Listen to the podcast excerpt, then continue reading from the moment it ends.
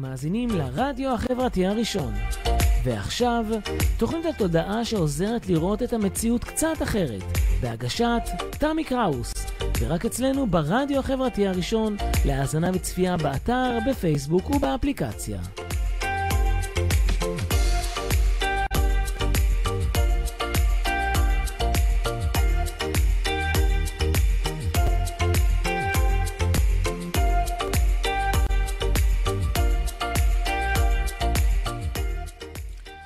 שלום לכולם, צהריים טובים, וברוכים המאזינים לתוכנית האחרונה שלנו לשנת אלפיים שלי ושל הרדיו, שלי ברדיו החברתי לשנת עשרים עשרים ואחת.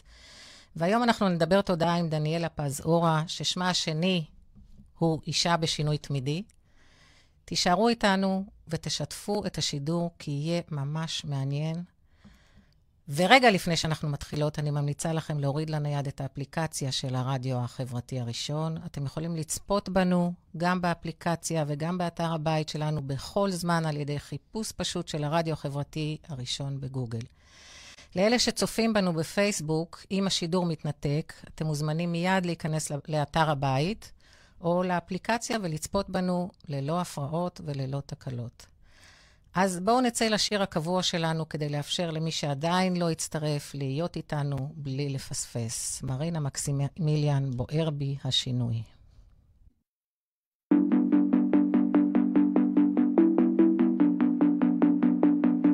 בוער בי השינוי, בשבילי זה כמו תרופה. בוער בי השינוי, אולי ברוח התקופה.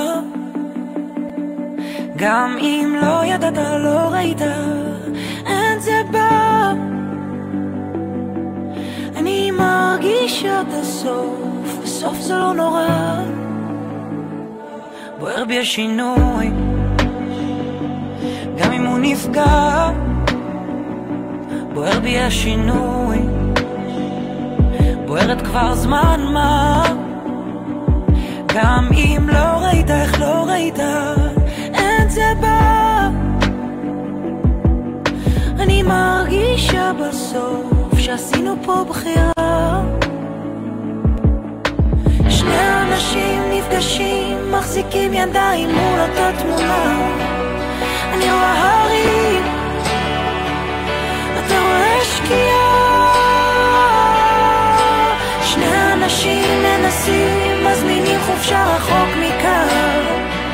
אני רוצה להגע אתה אומר אני צריך שנייה, צריך שנייה, רק לא שבויה. אוקיי, אז היום אנחנו בתוכנית האחרונה לשנה הזו, שנת עשרים עשרים ואחת, שנה מאתגרת, והתוכנית השלושים שלי כאן ברדיו החברתי הראשון. ושואלים אותי למה אני משדרת במתכונת של שיחות או רעיונות עם נשים עד כה. היו גם גברים ב... בשנת עשרים ושתיים. כן. הצד הגברי מתפתח. כן, כמו שדניאלה אומרת פה שהצד הגברי גם מתחיל להתפתח. מעל עשרים שנה אני לומדת ועוסקת בתחום הטיפולי גם כמנחה, ומתוך החוויות שלי אני מרגישה צורך לעורר השראה ולהביא אנשים שעשו שינויים בחיים שלהם ובכל מי שנגעו בו. ולמי שהצטרף כעת, היום מתארחת אצלנו דניאלה פז אורה, שהיא קודם כל אישה, אומנית רב גונית, יוצרת, מייצרת, ציירת, צלמת, בלוגרית, כותבת, סופרת, יזמית, חולמת, מרצה, מגשימה, מה שכל אחת מאיתנו הייתה רוצה על עצמה, כשהיא מתחדשת ללא הפסקה וממציאה את עצמה מחדש כל יום. ולמי שלא מכיר אותי עדיין, אז אני חוקרת תלמידה נצחית של היקום, גם דניאלה היא חוקרת אה, של, ה, של הרוח, מלווה רוחנית ומטפלת הוליסטית, אני מתקשרת ומרפאה בעזרת אה, כפות הידיים, ולכאן אני מביאה גם ידע וחומרים שמדברים על היכולת שלנו ושל הגוף לשנות ולרפא את עצמו ממש ברמות ה-די אן איי, ושההשפעה שלהם היא מנטלית, רגשית בראש ובראשונה, אבל גם פיזית. בנוסף, אני משדרת גם בערוץ תודעה של אהבה בימי ראשון, בשעה שש בערב, בתוכנית ראשון עם תמי קראוס, ושם אני מעבירה תהליכים רגשיים שאני עוברת אותם במהלך השבוע או שבועיים האחרונים, וגם כל מיני מידעים מתחומים נוספים, וגם שם מתבצע ריפוי למי שמאזין. את השידורים הקודמים שלי אפשר למצוא ביוטיוב תחת השם תמי קראוס. אז צהריים טובים לדניאלה, איזה כיף שאת כאן. צהריים טובים. כיף... אנחנו מסיימות את השנה, כן. מנקות את השולחן. וואו, מה זה ניקוי, מה זה, מה זה סיום. כדי להביא דברים חדשים ו... וטובים לחיים שלנו ב-עשרים עשרים ושתיים, שזה הרבה מאוד שתיים, שתיים, שתיים, שתיים, שתיים. כן. ומה תרצי שאני אספר לך? את רוצה שנמשיך? תתחילי מההתחלה, או ש... מה שאת רוצה. זאת אומרת, אני איתך פתוחה, מה שאת מביאה לאולפן הוא נפלא, ואנחנו ביחד נזרום, ונביא תודעה חדשה לנשים שמעוניינות גם להגיע למצב של להגיע לגיל שלך, או לכל גיל, ולאפשר לעצמן שינויים. ולדעת שהשמיים הם לא הגבול, כמו שאת אמרת. השמיים הם ההתחלה של הגבול. Uh, ככל שנתפתח יותר, ובאנו לפה להתפתח, וזה נורא נחמד להיות בהיי ביי עם העניינים, ולהתענג על החיים, וגם אני אוהבת את זה, אני אוהבת דברים יפים, אני אוהבת לעשות חיים, אני אוהבת לנסוע, אני אוהבת לחזור, אני אוהבת לקשט את הבית שלי, אני אוהבת לקשט את הסביבה שלי, אני אוהבת להתלבש, הכל נהדר ונפלא. אם אנחנו יכולות לעשות את זה, כשאנחנו יודעות שבאנו לפה להתפתח. עכשיו, בנ... כשאני אומרת באנו לפה להתפתח, אה, זה סוג של הערה. זה סוג של... הערה באלף. כן, זה סוג של הערה באלף. אה, כשמבינים אותה, אז הרבה יותר קל לחיות. ולמה אני אומרת שהרבה יותר קל לחיות? כי פשוט מבינים שכל מה שבא לפתחנו לא בא סתם. וגם אם הוא כואב, וגם אם הוא אה, קשה, וגם אם הוא מאתגר, וגם אם אנחנו סובלים. שום דבר שמגיע לפתחנו לא מגיע סתם. כן, אז גם עצם הידיעה, וה... הידיעה הזו והאמונה בזה שזה באמת ככה, או הידיעה או האמונה, כל אחד איפה שהוא נמצא, מקלה גם על, על מה שקורה כשהוא מאתגר. נכון. אם אנחנו מפותחים, אנחנו יכולים להגיד תודה על מה שבא, גם אם הוא הכי קשה בעולם. אנשים מאבדים בתים, רעידות אדמה בעולם, שיטפונות, כפרים נשטפים.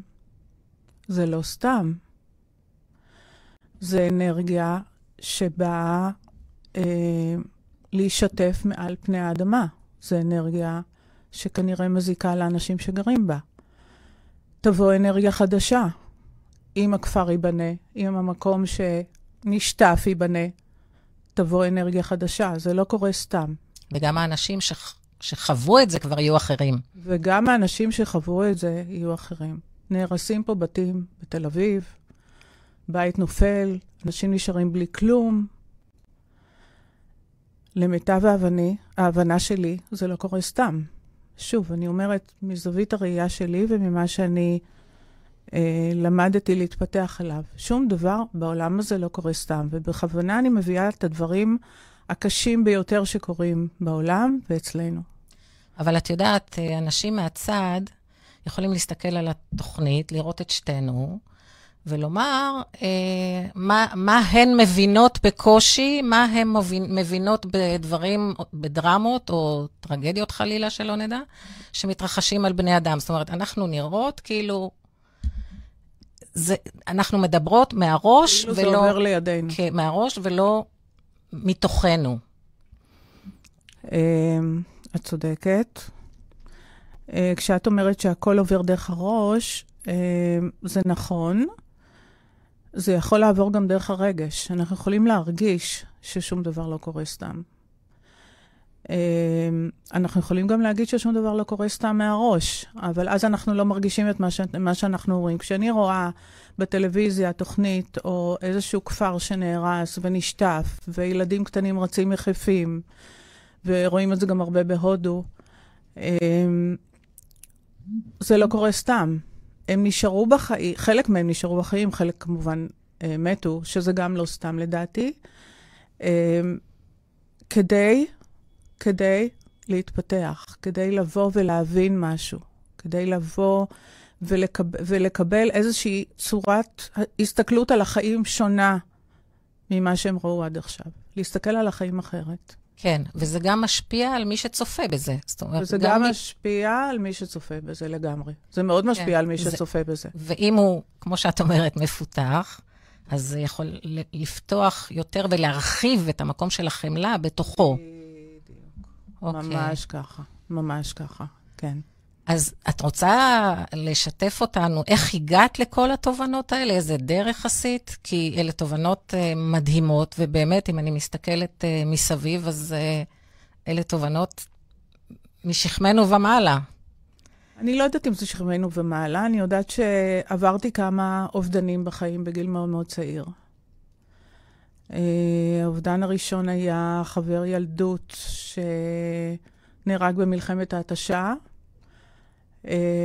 היינו כמו אחים, אני בת יחידה.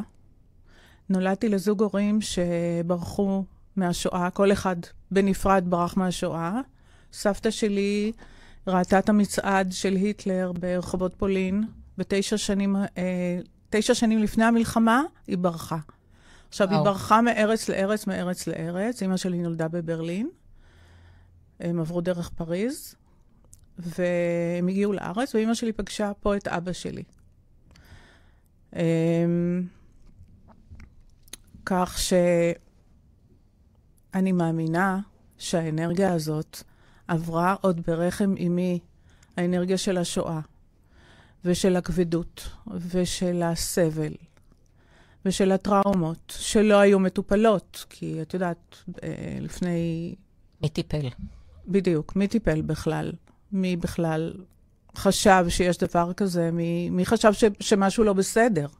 אף כן, אחד לא היה... גם בארץ יכול היה לטפל באותם זמנים, הם כולם באו ביחד, נכון. וכל אחד עם העניין שלו. נכון, נכון. אם זה ממערב, אם זה מזרח, כל אחד הביא איתו. נכון. דברים לא פשוטים. אז אני הרגשתי את האנרגיה הזאת הרבה מאוד שנים. הרגשתי... כילדה הרגשת אותה? הרגשתי אותה כילדה. כבדות? הייתה שם, הייתה שם כבדות ומועקה. מועקה מאוד מאוד מאוד מאוד חזקה. ואני לא מדברת עכשיו ממקום ש- של קורבן בכלל, לא אבא עשה לי ואמא עשתה לי, ממש לא, להפך. ברור. אני מקב... מדברת עכשיו ממקום... של, אה, שאני יכולה לראות איך דבר, דברים הובילו ל, ל, לדברים אחרים, ואיך למדתי אה, להיחלץ מהדברים האלה, וזה כמובן לא קרה ביום. זה לא קרה ביום. אני זוכרת שהסתובבתי עם מועקה, ממש כאב חד בחזה, במשך שנים. וואו. שנים על שנים על שנים. מה גם שסיפרתי לך את הסיפור של האגרטל, זוכרת? כן, אם את רוצה, אני אשמח אם תשתפי אותו.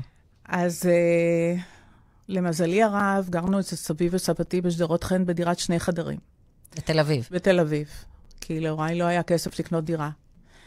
והיה לול באמצע הסלון. הלול שלך כילדה? הלול שלי כילדה היה באמצע הסלון. וליד היה, הלול היה צמוד uh, מזנון ישן שהביאו מפולניה.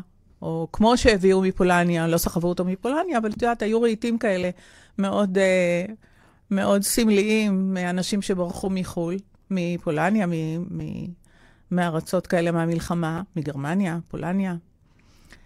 ויום אחד הוצאתי רגל מהלול, ועמד האגרטל היחידי מקריסטל שסבתא שלי סחבה בין הבגדים מפולניה. בין הבג... היא באה עם שתי מזוודות לארץ, אמא שלי עוד לא הייתה אז, לא נולדה אז, עם סבי ועם אחותה הגדולה. של אמא שלי. והאגרטל נשבר לרסיסים. כשקריסטל נשבר לרסיסים, זה רסיסים, זה רסיסים, זה רסיסים בכל הבית. הצעקות שאני שמעתי מהמקרה הזה, היו מטורפות, ממש מטורפות. עכשיו, לימים, אני לא זכרתי את הסיפור הזה, אני רק זכרתי אותו כשהתחלתי לטפל בעצמי. לקחתי את כל האשמה עליי, בגיל מאוד מאוד קטן, זה היה, אני חושבת שהייתי בת שנתיים. וואו. והבנתי שהגרטל הזה מפולניה היה יותר חשוב ממני, באותם ימים. זה מה שהפרשנות... איזה מסקנה. זה פרשנות. כן. זה סוג של פרשנות. עכשיו, אנחנו כל הזמן נותנים פרשנויות לדברים. אנחנו רואים דברים בצורה אחרת. כן, הרי אומרים שיכולים שניים להיוולד באותה משפחה, באותה נקודת זמן, כל אחד רואה את ה... אני יודעת את זה דרך אגב מעצמי גם. מעצמי. יש לי אח תאום. כן. ולי יש נכדים תאומים, ואני רואה כמה הם שונים. כן. הם דומים ושונים, אבל אני רואה כמה הם שונים בתגובתיות שלהם. כן. ואני נשאתי אשמה במשך הרבה מאוד שנים. כל מה שקרה, זה קרה בגללי. אבל לא דיברתי על זה. לא דיברתי על זה. אז נשאת אשמה וגם חיית עם התחושה של אשמה, והתנהגת על פי התחושה הזו כל החיים. כן, וגם משכתי אשמה. כן. עכשיו, אני יכולה להגיד לך שזה היה כל כך חד, שלימים, כשהתחלתי טיפול, הבנתי שאני נושאת את זה מגלגולים קודמים, כי לא יכול להיות שמקרה אחד כל כך טראומטי השפיע עליי כל כך קשה. רק שנייה אחת, למי שלא מבין את המונח משכתי אשמה, כן. תסבירי את זה שנייה ונמשיך. אני תמיד חוזרת ברעיונות שלי אה, לדומה מושך דומה. אוקיי. המצב המנטלי והתדר שאנחנו נמצאים בו, תמיד ימשוך תדר כדי להוכיח לנו שמה שאנחנו חושבים זה נכון. אני לא המצאתי את זה. כן, ואז העולם שלנו נראה כמו המחשבות ואז העולם שלנו. שלנו, כן. ואז העולם שלנו אה, נראה כמו שאנחנו חושבים. כן, מדהים. אז משכתי הרבה נקודות אשמה בגלגול הזה, וכנראה גם בגלגולים קודמים. ורק בגיל שלושים ושש התחלתי לטפל בעצמי פעם ראשונה. כי עד אז ברחתי. ברחתי מאובדנים, ברחתי מהחבר ילדות שלי שהיה, שנהרג במלחמת ההתשה, לא איבדתי את האבל, באתי להלוויה ולא ראו אותי יותר, ברחתי. סבתא שלי נפטרה ולא דיברתי על זה, ברחתי. סבא שלי נפטר ולא דיברתי על זה, ברחתי. זה... סבתא שלי הייתה מורה רוחנית שלי, היא גידלה אותי, היא זאת שהכירה לי את בית אריאלה בפעם ראשונה, ולקחה אותי לטיולים, ודיברה איתי בגובה העיניים, לא כמו לילדה, אלא פשוט דיברה איתי בגובה העיניים. היא זו ש... את יודעת, אומרים שכל יהיה צריך אה, מישהו שיאמין בו, היא כן. זו שהאמינה בי. איזה כיף לך שהייתה לך סבתא. כן. אני חושבת שסבתא זה דבר נהדר. אני, כן. אני מנסה מאוד להיות עם הנכדים שלי בגלל זה, כי אני זוכרת את, ה, את, את המשקל. מדהים של... מה שאמרת עכשיו על הסבתאות. כן. זה יכול להיות כותרת ל, להרצאה. כן, יש לנו הרבה על מה לדבר. אני חושבת שזה כל כך חשוב. באמת... במקום שאנחנו נמצאות, להסתכל על ילדים ולראות את התמימות שלהם, ולדעת שלא משנה מה יהיה, אנחנו תמיד נהיה שם בשבילם. כן. זו הרגשה מאוד מאוד טובה, והיה לי את זה גם עם הילדים כמובן.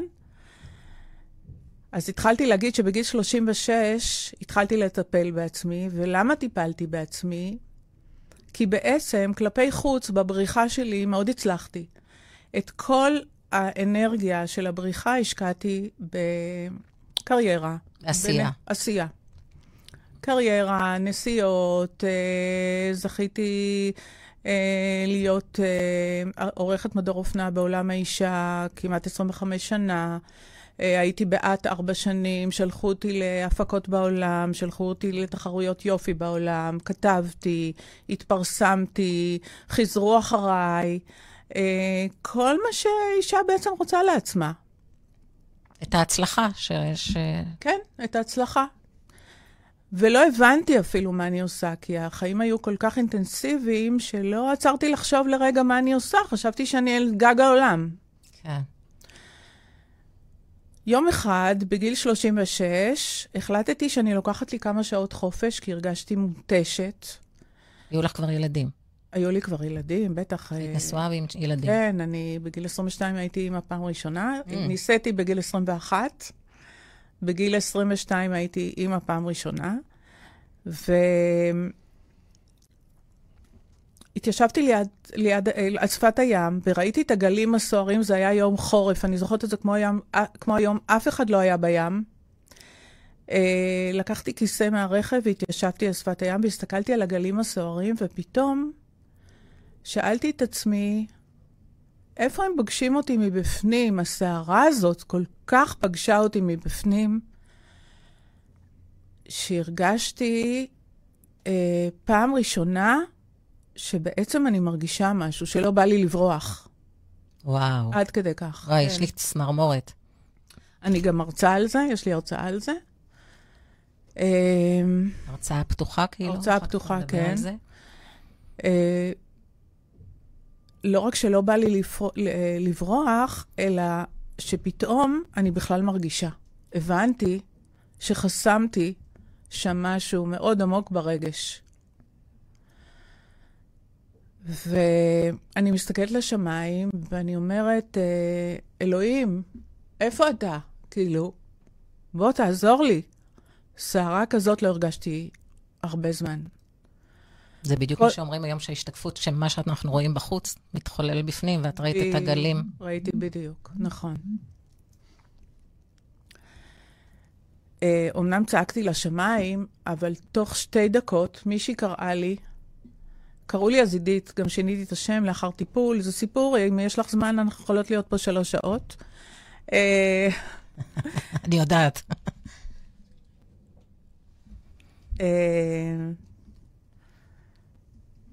מישהי קראה לי, מישהי קראה לי, ואני מסתכלת ימינה, ואני רואה מישהי ששמה דליה, חברה, שגידלנו יחד את הילדים שלנו ב... בשכונה. בשכונה, באותו בית ספר, באותו גן, באותו... ונורא שמחתי לראות אותה, כי לא ראיתי אותו מלא זמן, והיא החזיקה ספר ביד. ואני אומרת לה, דליה, איזה כיף לראות אותך, ואני כזו מבולבלת, ואני כולי סוערת, וזו הרגשה שלא הרגשתי קודם. ואז אני אומרת לה, בואי, בואי שבי לידי, ואני כזה שואלת אותה, נורא סקרנית, אני שואלת אותה, מה, מה את מחזיקה ביד? היא אומרת לי, ספר. אני אומרת לה, תביאי, תביאי לראות מה את קוראת. היא נותנת לי את הספר, וזה היה הספר הראשון של יורם יובל, סערת נפש. זה הספר ששינה לי את החיים. ממליצה לכל אחד לקרוא את הספר הזה. הספר הזה מספר סיפורים קצרים על אנשים שבאו אליו לטיפול, לקליניקה. והסיפור הראשון בספר, על אישה, יש, הסיפור הראשון בספר מסופר על אישה שיש לה כביכול הכל. והדגש הוא על הכביכול? אני אומרת כביכול, כי... כן, את לא, מבחינתך. כן, כי אני כבר הבנתי שזה כביכול. הבנתי שאני ארוזה באריזת מתנה, בחוץ אני מלכה ובפנים אני ריקה. וואו, וואו. וזו הכותרת של... איזה תובנה. זאת הכותרת של ההרצאה שלי. אז בואי נעשה רגע עכשיו הפסקה שנייה, נשים שיר. יאללה. אז נשים שיר שאת בחרת של גלי יתרי. כן. ממרחקים. ממרחקים.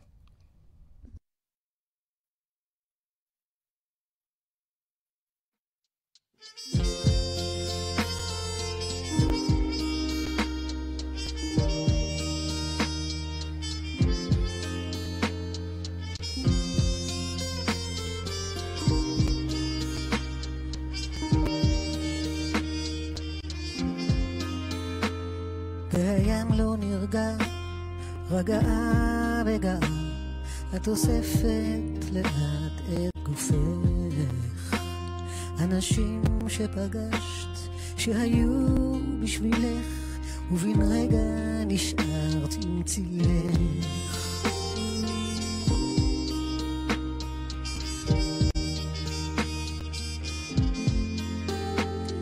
את היופי שלך, את הקסם שבך לא תוכלי לחלוק עם כולם. הסתכלי מסביבך, תאהבי את עצמך ושמרי את נפשך לעולם. מהמרחקים שאת בורחת לא ידעו דרך חזרה, שם את עולה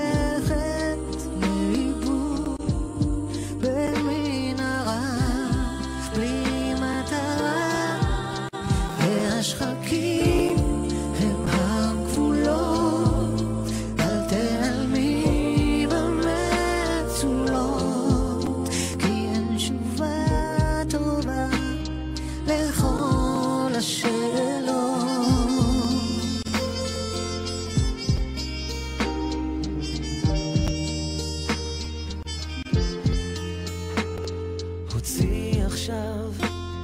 גרגרות מליבך ורוקני רגשות משומשים, אולי תמצאי את אושרך, את כוחך שקברתי עם הזמן בשנים. מהמרחקים של הבורחת לא ידעו דרך חזרה, שם את הולכת לאיבוד במנהרה בלי מטרה, והשחקים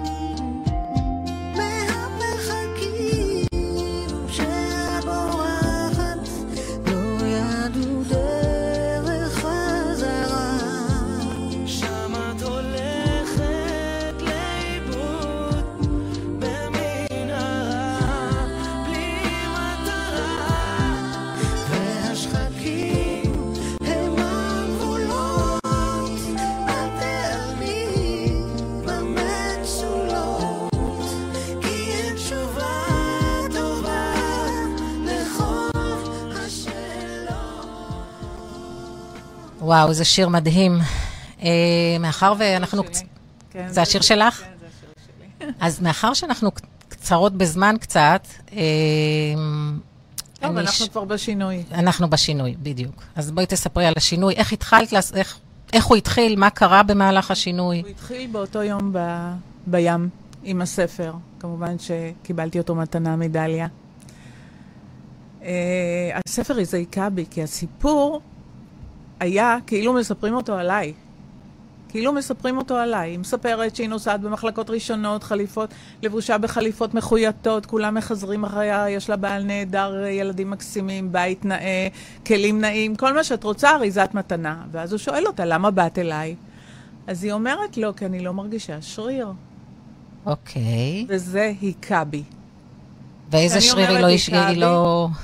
איזה שריר, את יודעת, זה אנחנו יכולות לנחש, או את יודעת, אבל היא לא, היא לא הרגישה כלום. היא לא הרגישה כלום. וזה פשוט היכה בי. זה פשוט היכה בי. עכשיו, כשאני אומרת, דברים לא מגיעים סתם, לא הסתכלתי לשמיים סתם, ודליה לא בא סתם, והספר הזה לא הגיע אליי סתם. זה כמו שאמרת קודם, אנחנו מזמנים, אז זימנת למעשה את התשובה. קיבלת אותה? ממש כך.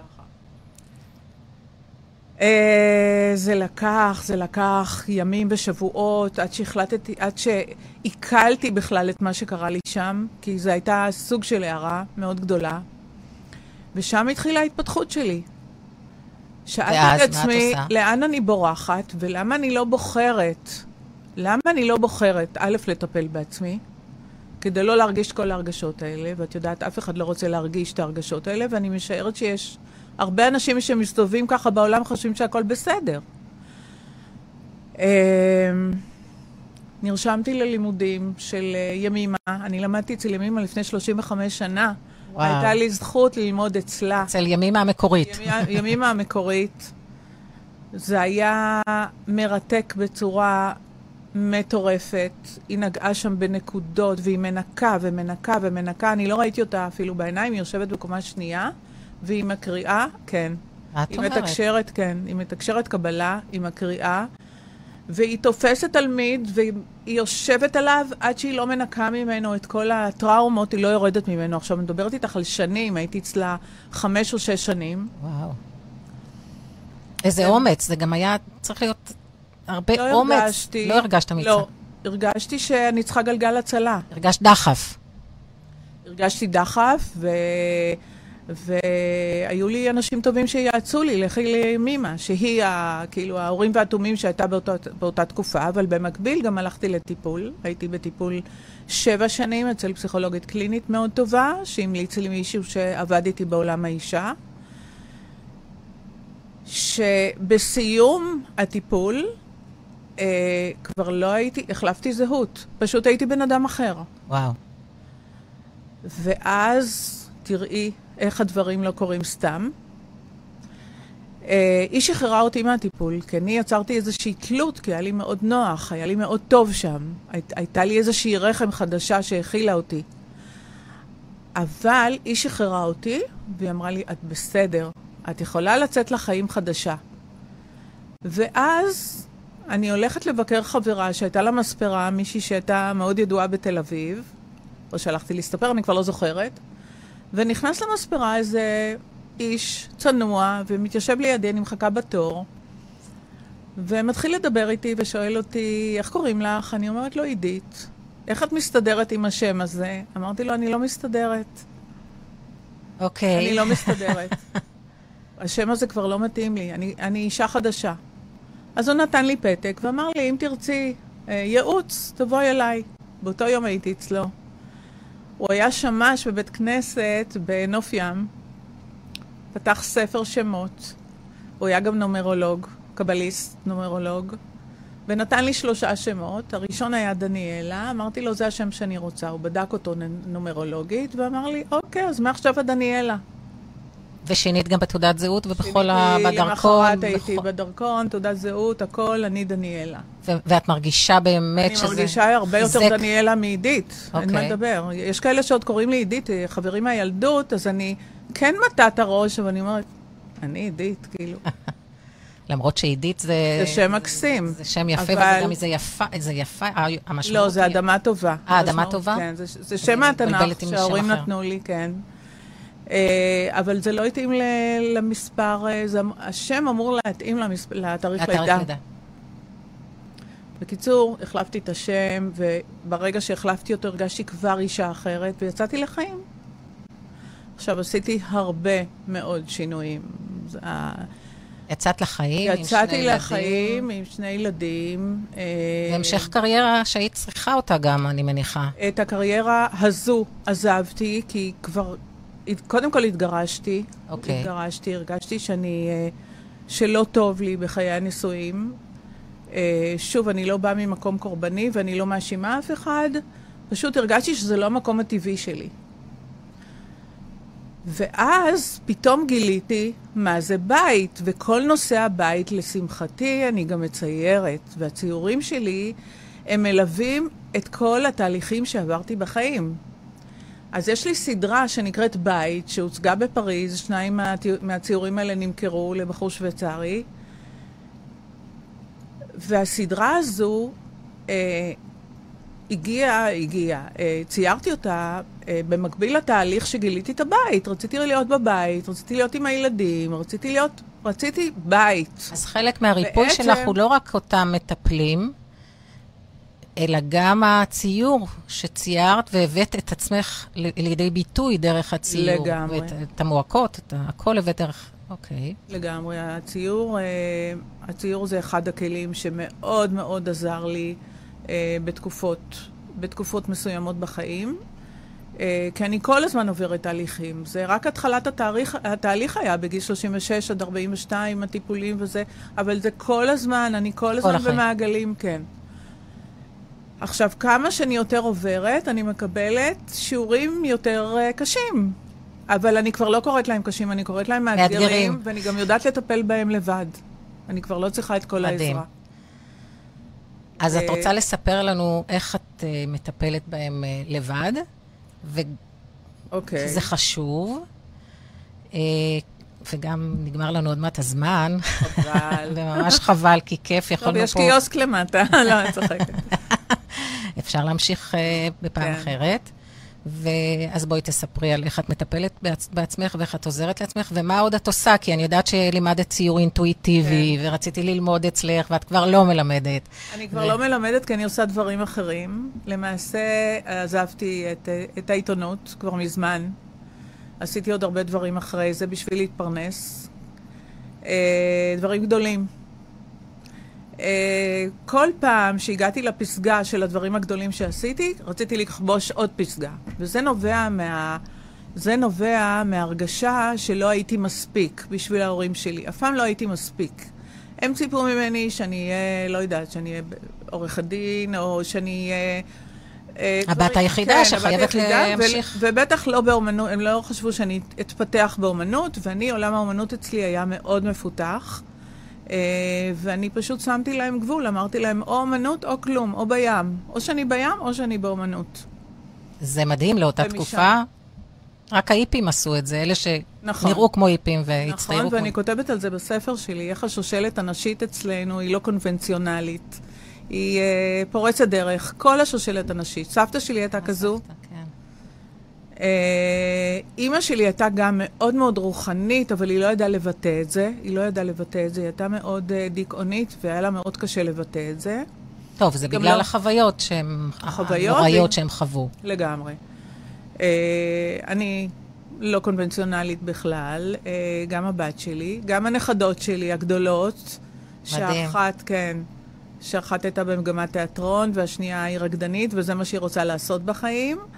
ונראה מה יהיו הקטנטנים, שהם בני ארבע עכשיו, כנראה שהם לא יהיו קונבנציונליים, כי אף אחד במשפחה לא הולך בתלם, בוא נאמר. אני חושבת שבכלל העניין הקונבנציונלי כבר מאבד את משמעותו בכלל. גם גם העניין הזה שאנשים עוברים היום ממסלול אחד לשני, תוך כדי, ותוחלת החיים שהיא התארכה. נכון. אז אנשים כבר מרגישים שהם צריכים למצות את עצמם בעוד תחומים, לא רק בתחום אחד. נכון. מי שפתוח מנטלית לעניין הזה. זה לא, זה לא כמו בעבר שהיו יושבים בגרמניה ומייצרים בורג, אז היו מזיזים את הבורג מהבוקר עד הערב, ממקום למקום, וזה מה שעשו חמישים שישים שנה, עד הפנסיה. מה שנקרא ראש קטן. כן. בלי סקרנות ובלי... כן, גם לא... גם בלי תשוקה לחיים, לדעתי. כי כשיש תשוקה לחיים, אז אתה סקרן, אתה רוצה לעשות הכל. כל הזמן להיות בעשייה, וכל הזמן להיות ב... בהגשמה, בעצם. כן.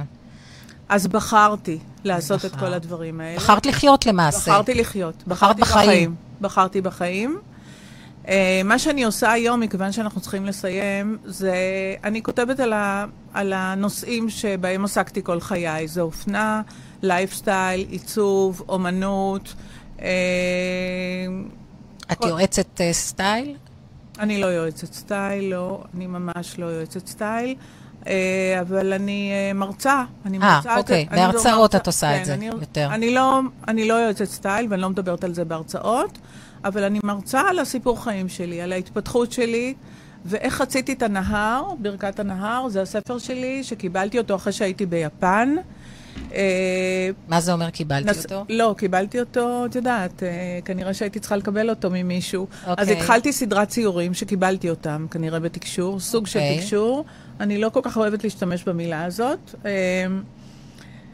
והתחלתי סדרת ציורים, ותוך כדי הציורים נסעתי לטיול ליפן לחודש, ויפן הייתה לי, נפלה לי בול על, ה, על המצב, המצב התדר שהייתי בו כשהגעתי אליה, והיא דייקה אותי מאוד.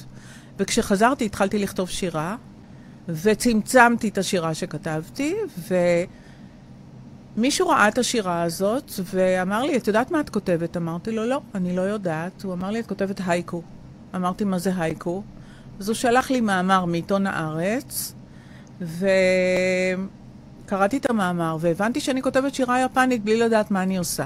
עכשיו, השירה היפנית היא מצמצמת, וגם במקביל בחיים שלי התחלתי לצמצם דברים ולנקות דברים, ולהסיר קליפות, וזה כל כך התאים למצב שנמצאתי בו, שאת רואה ששום דבר לא מקרי, יש משהו שמניע אותנו, יש משהו ש... חברת לתדר היפני ביפן, התחברת כנראה גם לאיזה שפרק חיים כלשהו, או כמה פרקי חיים שהיו שם. כן, בהחלט. ויש משהו שמניע אותנו. אנחנו רק צריכים לפתוח עיניים ולהקשיב ולראות. לפעמים אנחנו גם לא רואים ולא שומעים, כי אנחנו עסוקים בהישרדות ומה אנחנו צריכים לעשות. אז זה הספר שאני מקדישה לך אותו. תודה רבה. ואני רוצה להקריא... ניתן לרכוש אותו גם? אם אנשים רוצים? רק אצלי. אני לא, כן, אני לא... אני רוצה להקריא שיר אחד קצר מהספר, של חוף המבטחים, שאליו הגעתי כמובן לא בסוף המסע, כי אני ממשיכה להיות במסע, אבל אליו הגעתי בזמן שכתבתי את הספר הזה. מילים עוטפות כצעיף נרקם, התרקה, חופשייה, יש חוף מבטחי. איזה יופי. ואני נותנת לך את הספר הזה מתנה. תודה רבה. תודה רבה רבה. אז בואי תספרי לנו, לפני שנברך את המאזינים לשנה החדשה, איפה אפשר לראות לשמוע את ההרצאות שלך, ולבלוג שלך שנייה, יש לך בלוג שלא כל כך דיברתי עליו. יש לי בלוג שנקרא Color Your Life, אני עוסקת הרבה בתורת הצבעים, אני מאוד מאמינה שאני מכניסה צבעים לאנשים לחיים. אני מאוד מאמינה בתורת הצבעים. כן, אמרת לי בפגישה שנפגשנו, שאת רואה אותי בחום. נכון.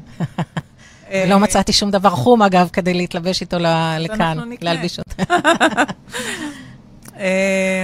אני חושבת שצבע עושה המון, הוא יכול לשנות תדר גם, והרבה אנשים לא מבינים שהם לפעמים לובשים צבעים שחוסמים אותם, שחוסמים להם את האנרגיה ואת התדר, וחבל, כי יש תדר שיכול להעיר יותר, ויש תדר שיכול להעיר פחות. אז תמיד כדאי באמת, עכשיו זה מאוד עניין של גם סיטואציות, זה לא כל הזמן אותו דבר, זה גם משתנה. כמו שאנחנו משתנים, גם התדר משתנה.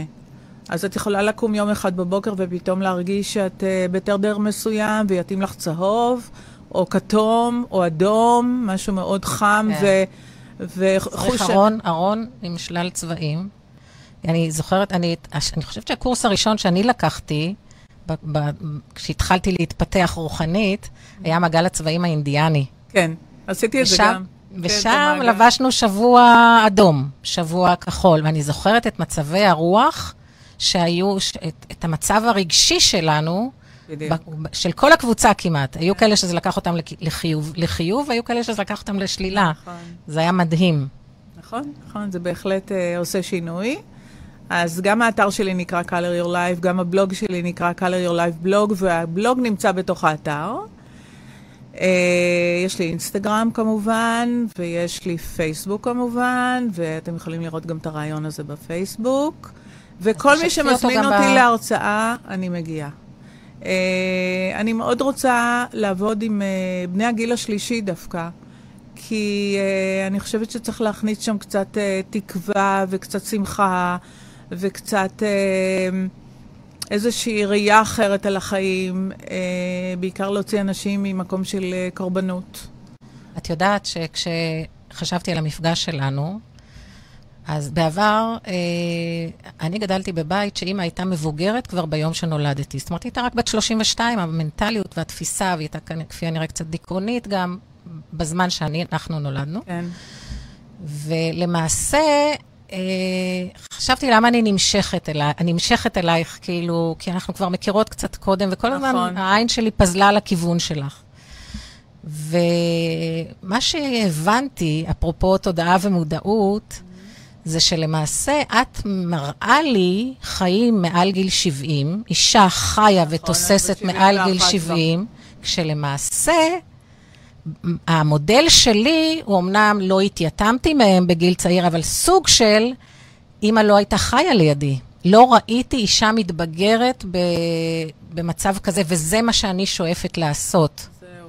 אז אני, אני גם מאוד מתחברת למה שאת אומרת, ואני מאוד רוצה להרצות דווקא ל, ל, בבתי אבות, דיור מוגן, אנשים שהם יותר מבוגרים, שאיבדו קצת תקווה, אה, שמוותרים על החיים שלהם, אה, אני חושבת שזה, שזה המקום שאני רוצה יותר להיות בו, אבל אני מוכנה לבוא לכל מקום.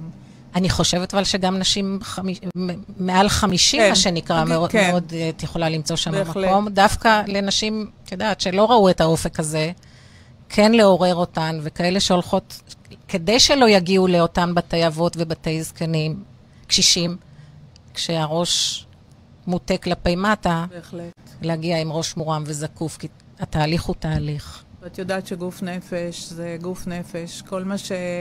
כל מה שאנחנו מרגישים בסוף עובר לגוף וההפך. כן. אז uh, בשביל לא להיות חולים ובשביל להיות שמחים ומאושרים בחלקנו, אז אנחנו פה בשביל זה, לא? כן. נהדר, אודליה, היית לי לעונג. בואי תבר... דניאלה. סליחה, אני כבר קוראת לך אודליה מהבוקר. אז אני מתנצלת. אני יודעת ש... אבל אולי זה השם הבא שלי. כן, אולי, אולי לא. אז בואי, אם יש לך משהו לומר לצופים לסיום, לשנה החדשה, שכבר התפתחת עם זה, אם את רוצה עוד פעם לסיים. אני מאחלת לכולם באמת שתהיה שנה בריאה, שמחה, ותגשימו את החלומות שלכם. ואם אין חלומות, לייצר חלומות. לייצר חלומות, לחלום ולהגשים. לחלום ולהבין שאנחנו, כן. אולי גם אפשר להגיד שאנחנו לא נמצאים במציאות אחת, ואפשר לייצר מציאויות שונות לגמרי. לפי הפיזיקה הקוונטית. נכון. מי שקולט, קולט, מי שלא, ממשיך בדרך. אז תודה. תודה לך, תמי. ודניאלה. ואני מודה לכם, מאזינים, שהקשבתם, שהגעתם איתנו עד, עד הלום בשידור הזה, סוף שנה, ושתהיה לנו שנת עשרים עשרים ושתיים, שתיים זה מספר של זוגיות ושל ביחד. בדיוק, גם שש. של, ש... זה נותן גם שש. כן, נותן גם שש, וזה אחדות, וזה מה שאנחנו רוצים להביא, במיוחד בתקופה המאתגרת. וכנראה היא תמשיך להיות גם טיפה מאתגרת ב-עשרים עשרים ושתיים, וזה הייעוד של, של המספר הזה להביא אותנו לשם. נכון, אבל כבר דברים נפתחים, כבר מרגישים ש... כן, שהולכת להיות אנרגיה יותר טובה. כן, אני מרגישה את זה חד משמעית. גם אני. כן, בגוף אני מרגישה. כן. אז תודה לכולכם, תודה, דניאלה. תודה, תמי. תודה רבה, היה לי כיף גדול. גם לי. תודה. אתם מאזינים לרדיו החברתי הראשון. ועכשיו, תוכנית התודעה שעוזרת לראות את המציאות קצת אחרת, בהגשת תמי קראוס, ורק אצלנו ברדיו החברתי הראשון, להאזנה וצפייה באתר, בפייסבוק ובאפליקציה.